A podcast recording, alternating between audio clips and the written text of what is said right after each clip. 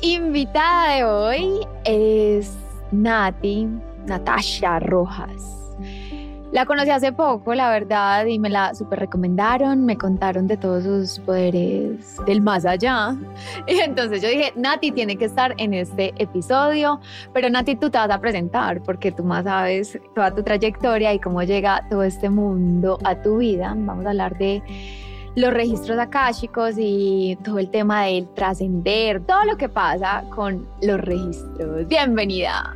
Gracias, André. Bueno, un placer para mí. Esta invitación me encanta porque me permite contar todo lo que tú dices, lo que hay más allá después de trascender, después de morir. Es un tema apasionante. Bueno, yo pues llevo 40 años aprendiendo a vivir con estos dones. Digamos que el despertar empezó desde muy pequeña. Mis papás fueron, digamos que, abrazadores de esto que tengo, no hubo juicio y pude aprender a canalizar, a conocer, digamos que cada uno de los dones y lo que se me iba presentando en la vida.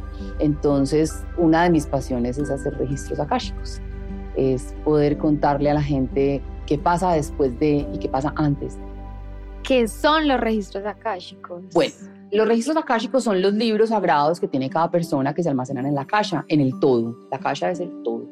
Nuestros libros sagrados son las historias que traemos desde que nosotros elegimos venir a esta tierra. ¿Nosotros somos la persona, el alma o quién? A ver, dices tú que eh, somos nosotros. Nosotros pues es el alma, cada uno tiene pues un alma y esa alma es la que no, digamos, se separa del cuerpo en el momento de morir, pero ella permanece y va trascendiendo de acuerdo a sus aprendizajes.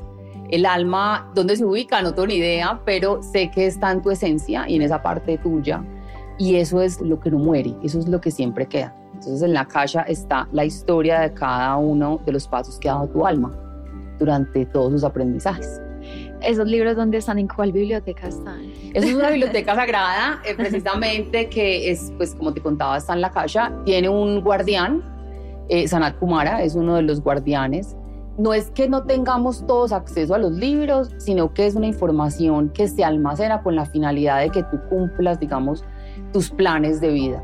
No sé si alguna vez has leído un libro que se llama Muchas vidas, muchos maestros. Muchos maestros. Es un libro que habla, digamos, del reconocimiento de quienes hemos sido en vidas pasadas. Y eso tiene mucho que ver, digamos, con donde se almacenan los libros, es esa biblioteca sagrada, donde está la historia de tu alma, desde que viene la primera vez a experimentar aquí en la Tierra. ¿Uno cuántas vidas puede vivir? No, un montón, un montón. Mira, yo tengo una teoría acerca de las almas, digamos, de la reunión de las almas, y es que se forma como un árbol, como que yo elijo venir a esta vida y bueno, te voy a conocer a ti, mi papá va a ser este, mi mamá va a ser esta, pero en la próxima vida puede que mi papá sea mi hermano, de acuerdo a los aprendizajes que experimentemos. Entonces se pueden vivir muchísimas vidas, es más, se pueden vivir al mismo tiempo, digamos que otras vidas, vidas paralelas. Ha pasado, he conocido dos personas que viven vidas paralelas en otro momento de su vida, o sea, su alma se parte en dos y se vive en diferentes cuerpos. Tú, cuando ves mellizos o gemelos, uno dice, uy, pues se comparten todo. Mira, él siente el mismo miedo. Esos son vidas paralelas, porque has partido tu alma en dos. Pero las experiencias son diferentes. Pero las experiencias de cada uno son diferentes. Cada alma experimenta de acuerdo a su propósito y a su vida. Cuando yo digo propósito es, bueno, yo en este libro sagrado que escribí decidí que en esta vida voy a ser una religiosa, por decir algo. Y en la próxima digo, no, o sea, estoy, eh, digamos, de, una u otra manera en contra de eso que estoy profesando en esta. Puede que en la otra decida casarme, tener hijos, de acuerdo a la experiencia que haya vivido en esta. Y por ejemplo, me acordé de una historia en un taller que estuve con, con Deepak Chopra que decía es que, que cuando terminaba una vida, el último pensamiento que tenías en esa vida, pues como, sí, como el, sí, el último pensamiento, la última vivencia, era como el, lo que ibas a empezar a vivir o como el aprendizaje que tenías para la siguiente, para vida. La siguiente vida. Sí, eso es verdad. Sí, claro, porque digamos que uno dice como que, bueno, en esta vida voy a aprender a ser una persona independiente y resulta que en esta vida todo el tiempo estás apegado al otro. Y cuando llegas a un final, no, bueno, o sea, me quedé, colgada en este aprendizaje. como que uno es como que uno empieza a hacer un checklist al final. Exactamente. Y uno dice, bueno, pues pucha, me quedaron estas tareas pendientes, en la próxima la voy a hacer. No sé si alguna vez has escuchado hablar de un libro que se llama Recuerdos del Alma, que narra la historia de un niño que en la vida pasada estuvo en la Segunda Guerra Mundial y era un piloto. Ujú. que el niño cuando encarna tiene los recuerdos muy latentes y la mamá experimenta momentos súper difíciles porque el niño llora, porque no, no para de llorar, porque tiene desde muy pequeño, tienen problemas como digamos que con la autoridad y ve los aviones y, y se emociona y sabe cuáles son y no sé qué, y la señora empieza a investigar y se da cuenta que en vida pasada él había sido un piloto, que actualmente tenía viva a una de las hermanas y empieza a contar esa historia de ese niño. Y te digo porque y digamos que es, es vecino de mi sobrina en Luisiana y entonces tuve la oportunidad de decir es que es real, o sea, venir a esta vida y decir que me quedó pendiente y él tenía pendiente digamos despedirse de ese cuerpo porque les invito a que se lo lean pues no les voy a contar al final pero era despedirse de ese momento. Entonces, mira, le quedó chuleado el cómo me despedí, cuáles fueron los amigos que yo dejé pendiente y en la próxima lo, lo tengo que, digamos que, dejar aprobado. Él ya en este momento saldó y pudo vivir, o sea, vive esta vida tranquilo, pero cuenta su historia, de ese recuerdo del alma. Súper lindo. ¿Quién escribe esa historia? Nosotros mismos, somos, Sí. sí, somos nosotros mismos los que escribimos esas historias y los que mm, hacemos, digamos, esos pactos. Hace poco me decía mi esposo, en una cirugía que tuve muy delicada, me decía mi esposo, yo te voy a amar por siempre. Y yo lo miraba, yo le decía, por siempre. Y me decía, si nos vamos a ver en la próxima. Y yo decía, ay, no, no, no, no, no hagamos esos compromisos porque, pues, a ver, si yo ya, si yo ya estoy en la recta final de mis vidas, pues, no quiero volver. Eso también re- responde, digamos, tu pregunta. ¿Cuántas vidas llevo yo experimentando aprendizajes y se vuelve uno digamos que un maestro uno dice, pero ven, ¿y yo de dónde saqué esa información? ¿No te ha pasado como que, ay, no, yo soy súper inteligente para esto y resulta que lo tenías aprendido de otra vida? Entonces podemos experimentar, digamos, ese plan que nosotros construimos, que es el, el famoso plan de tu alma, nosotros mismos lo escribimos. Escribimos esa historia que venimos a experimentar. Obviamente nos podemos equivocar y decir, bueno, yo quería experimentar ser, digamos, qué sé yo, publicista. Ahorita la mitad del camino digo, no, no voy a ser, ya no quiero ser publicista, quiero ser doctora. Y resulta que ahí, ese plan que todavía es determinado, pues se puede pasar a ser la doctora que no soñaste, pero que eres una muy buena doctora, pero te queda pendiente ese logro o ese proyecto. Y ese plan se escribe, pues, y cuando decimos escribe no es que está en el lápiz y en un papel. No, está consignado, digamos, en esa caja y está consignado en ese libro sagrado. Que cuando uno, digamos, que hace la apertura al registro con las otras personas, lo más bonito es que uno alcanza a leerlo, alcanza a ver que realmente existe un libro. Todos podemos hacerlo, todos podemos hacerlo y acercarnos a ese libro, pero sí queda consignado, digamos, en el todo. ¿Y es como de esta y otras vidas o es de esta y las pasadas?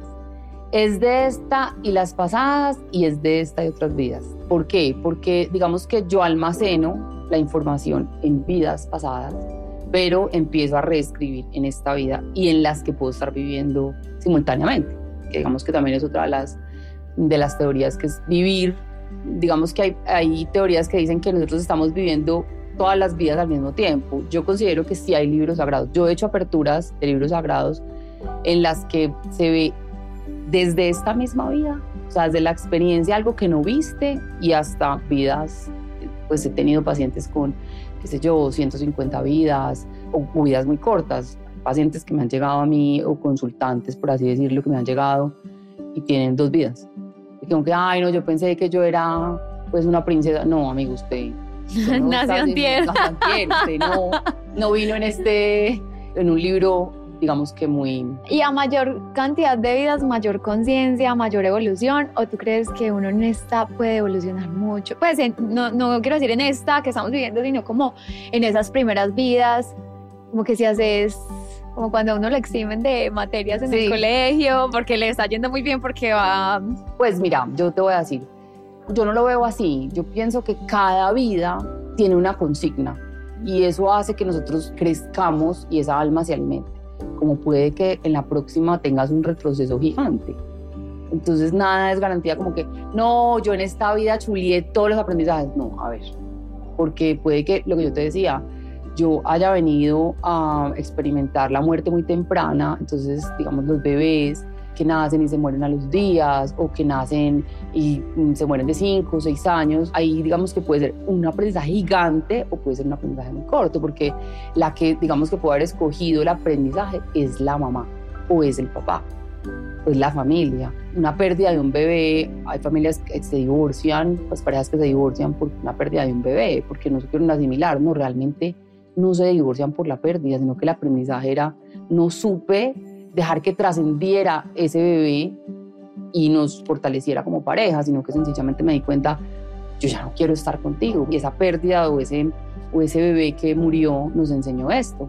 Es como el símbolo de que no vamos a estar juntos, como esa, esos sucesos que te ayudan a soltar, que te ayudan a desapegarte. Y no lo vemos así, muchas veces no lo vemos así. Entonces, por eso, digamos que el aprendizaje puede fortalecerte. Un niño que muere de 15 años de cáncer o cualquier otro tipo, un accidente, además, tuvo un aprendizaje en una vida muy corta, más grande que la que puedo tener yo a mis 50 o 60 años.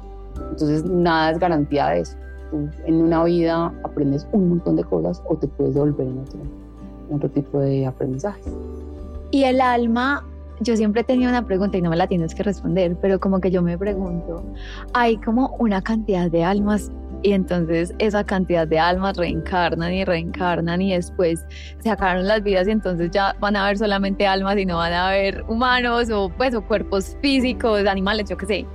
Mira, yo Creo que nosotros definitivamente estamos en una frecuencia, el alma vibra en una frecuencia y si ya no hay reencarnación, digamos, en la Tierra o algo así, pueden haber en otro tipo de frecuencias reencarnaciones. Somos un conjunto de almas, las reuniones álmicas, como yo lo llamo, es cuando decidimos sentarnos y decir, bueno, Andrea, tú y yo nos vamos a encontrar en tal etapa de la vida y vamos a hacer esto. Ahí nos estamos programando como almas. O sea, los encuentros yo pienso que no son casuales, que nosotros ya lo tenemos programado, que tenía que pasar. Entonces ese, ese encuentro de almas ahora y en muchas otras vidas se va a dar, muchas almas. Yo no creo que paremos la reencarnación. Yo creo que nosotros decidimos hasta que ya no quiero volver a la tierra, ya no quiero estar en un cuerpo, ya, ya me cansé de esos aprendizajes o aprendí lo suficiente y tal vez quiera trascender a otra frecuencia yo me preguntaba eso mucho chiquita, yo, bueno, y si, si uno para de reencarnar, ¿qué pasa? No pasa nada. Nos quedamos en ese sentido álmico y en esa fuerza de energía porque finalmente somos eso. Y como seres más de protección de... Más, sí, más evolucionados, por así decirlo. Hay algo que muy especial y es que hay abuelos o alma, pues abuelos y el alma que no quiere volver a reencarnar en eso, no, mi abuelito se murió o mi abuelita se murió, pero él me protege ¿Y por qué no?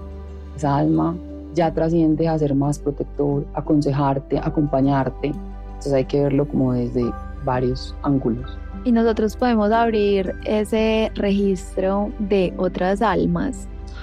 Solamente se puede hacer como de las nuestras. Bueno, eso me pasa mucho, que mm, las personas van dicen, bueno, yo quiero saber, quiero abrir el registro del alma de mi esposo, de mi mejor amiga. Mira, todo tiene que tener un consentimiento. Yo no puedo ir a decir, voy a abrirle el registro a Kashi con Andrea y la voy a llamar y le decir, bueno, mira, pasó algo fenomenal y, y, ya sé que viniste a hacer en esta vida. No, espérate, yo no te di autorización, entonces el alma no tiene esa apertura. Yo no puedo entrar a abrir un alma que no me ha dado permiso, que no está en conciencia, que no entiende que vamos a hacer esa apertura. No, sin consentimiento no se puede hacer. Si es una persona fallecida, ya no es abrir el registro ya es entender en qué plano está esa persona. Cómo comunicarte a través de otros eh, planos. exactamente. Pero el alma como tal tiene que tener la autorización para todo, siempre. Puede pasar que muchas mamás cuando pierden un hijo van a, mi consulta y me, dicen, ay, ¿será que podemos abrir a ver cuándo es la reencarnación, cuándo vuelve, si me lo vuelvo a encontrar, si llegan un nieto? No, no, porque yo no puedo entorpecer ese yo no te puedo entorpecer el aprendizaje nunca. Yo no puedo llegar a decir, bueno, voy a invocar el alma de... No, a ver, cada alma hace su proceso. Pasa mucho que las familias, después de una muerte, quieren saber si va a venir en otro hijo o en un nieto y, se va a encarnar. No, yo creo que las experiencias ya, ya vine, ya te escogí como mamá y ya quiero evolucionar a tener, digamos, que ya voy a ser una bisnieta tuya quiero estar en otro espacio. Esa era una pregunta que te quería hacer. siempre estamos rodeados como del mismo entorno o vivimos también, o sea, volvemos a vivir como otras historias de vida con gente totalmente diferente o con almas totalmente diferentes o siempre estamos como destinados a relacionarnos con las mismas almas que son, se terminan convirtiendo en nuestros maestros en la tierra. Sí, digamos que podemos venir en el mismo entorno y también nos podemos cansar del entorno y decir, ay, bueno, no, ya, ya contigo lo viví y quiero experimentar otra cosa. Pero estamos siempre muy cerca de lo que vamos a repetir, o sea, lo, con las personas que vamos a volvernos a encontrar. O puede que sencillamente yo diga, bueno, ya quiero cortar el aprendizaje con esta familia, con esta ramificación y voy a, ya quiero encarnar otro tipo de frecuencia, otro tipo de, de, familia, porque puede que yo en esta vida haya escogido una familia que era estable emocionalmente, somos pequeños, pero yo quiero tener una experiencia de tener unas familias mucho más grandes y los seres cercanos no quieren volver. Entonces, entonces ahí, digamos que uno pregunta, bueno, y si mi papá y mi mamá ya no quieren volver a la tierra, pues el alma de ellos no quiere volver a la tierra, no quiere volver a reencarnar, pero yo sí, entonces, ¿qué pasa si, pues, si no tengo dónde más pegarme? Pues escoges otra línea en el alma y vas y dices, bueno, me, me adoptan aquí con familia. Además que cuando tú te casas, empiezas a abrir otro espacio con esa alma. Yo creo en la reencarnación como entre animales, humanos, no sé si plantas, pero seguro también. Pues como entre los seres vivos, como que pasas por diferentes estados o diferentes cuerpos, pero no sé, ya tú me corres. Bueno, mira, claro, yo evidenciado pues como que dicen, ay no, mi gato es como yo, el, mi hermano en la otra vida, mi hermano reencarnó en el gato. Yo creo que los animales tienen un alma demasiado pura y nosotros somos perfectos, pero somos al mismo tiempo imperfectos, mientras que los animales no sufren de eso. Los animales no producen dolor, los animales vienen simplemente a darnos, a enseñarnos, los seres humanos no. Yo creo que tendría que tener uno, digamos, un alma ha pasado por todo y diga, bueno, ya estoy en la esencia de lo puro y voy a reencarnar en un perro. Es que uno cuando ve un perro o un gato haciendo, digamos, las torpezas que cometemos a veces nosotros. Entonces, yo siento que evolucionar a un ser como esos es más complejo. En plantas no, porque, aunque, aunque uno le puede hacer apertura de registros a la planta, increíblemente, no tiene la misma frecuencia que tiene, digamos, un animal, que las frecuencias de los animales son altísimas, altísimas. O sea, cuando uno quiere abrirle el registro a un animal, uno se encuentra con una pureza única que no tenemos nosotros. Vamos, tú en un, en un animal no encuentras la maldad, por ejemplo. Es una cadena, pero no hay maldad. Nosotros en muchas oportunidades venimos, venimos a, a vivir la maldad o, a ejercer un daño al otro, al tercero. Entonces yo ahí sí no creo que tengamos esa, esa capacidad, ojalá, evolucionar en un, en un, animal. Yo sería feliz reencarnando, digamos, en un perrito, pero... Y al contrario. Al contrario, sí podría pasar que ellos quieran experimentar, digamos, el ser humano, sí puede pasar que esa alma sí evolucione a nosotros aunque te vuelve, te digo, la frecuencia de es superior. Sería como yo creo que devolverse un poquito. Vamos a retroceder. Sí, vamos a retroceder. Creo que sí podría hacer eso. Retrocederse. Y no creo que el perro, a no ser que sea el perro más consentido del mundo, que, ay, no, yo quiero ser como me aman en la vida pasada. Pero sí creo que es difícil que ellos elijan ser como nosotros. Antes vienen como a enseñarnos la ruta. ¿Por qué crees tú que la gente le tiene tanto miedo al trascender? Yo creo que es un tema de apegos, porque mm, esa pregunta te la puedo responder por una vivencia actual con mi papá.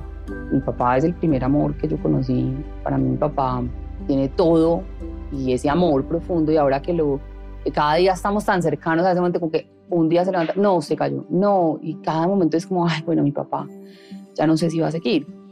Yo me he preparado mucho para la muerte y al final te puedo decir, no estoy preparado.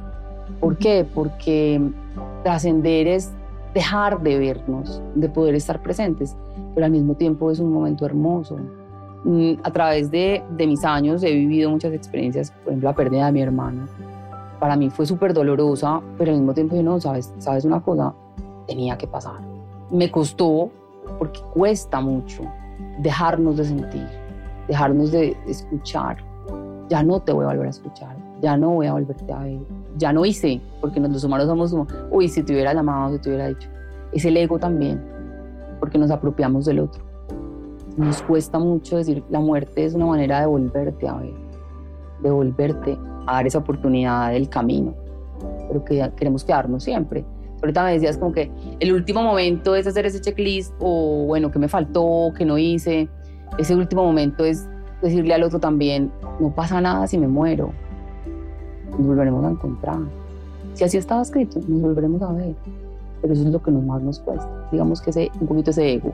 El, apego. El apego, sí. Yo a veces siento que nos duele más la muerte del otro que la propia. Pues nunca, no sé si me he muerto, pero como da más miedo sentir la muerte o el trascender de un ser querido que el propio. Así digamos, le tengo miedo a mi propia muerte. Es que yo le tengo miedo a la muerte, ese es mi mayor miedo. Hay muchas personas que dicen, ese es mi mayor miedo.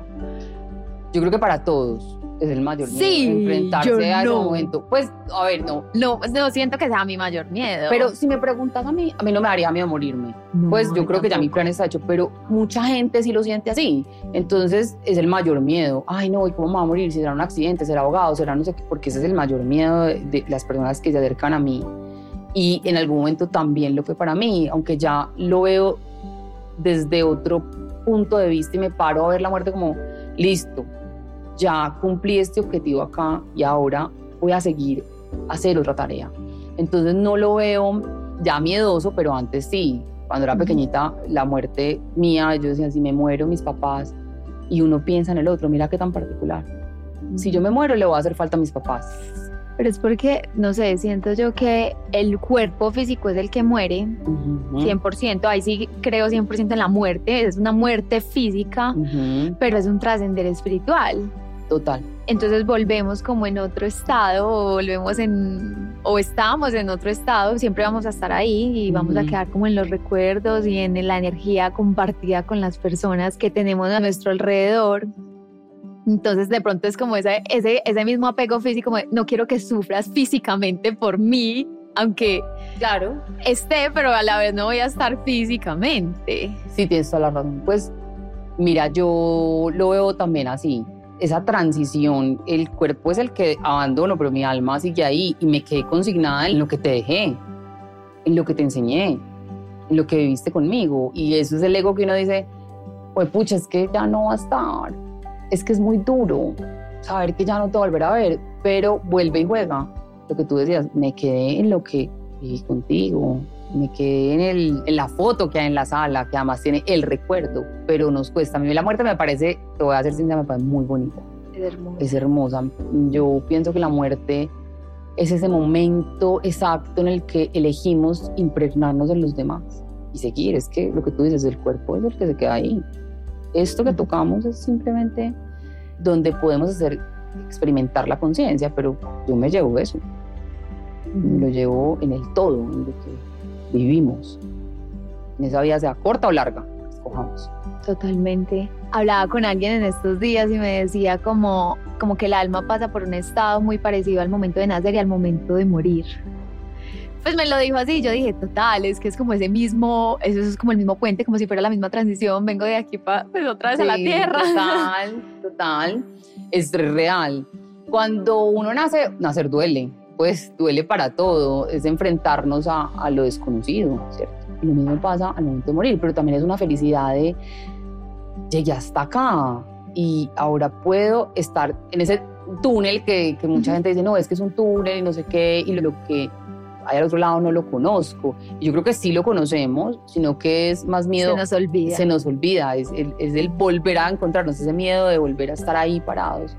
Pero yo creo que tiene la misma experiencia de morir y, reencarnar. Y yo creo que los procesos de reencarnación no son muy largos. Yo creo que uno muere y se toma un tiempo de hacer acompañamiento, digamos, a los, a los que quedan acá y trascender, volver a nacer, volver a ese encuentro con la vida.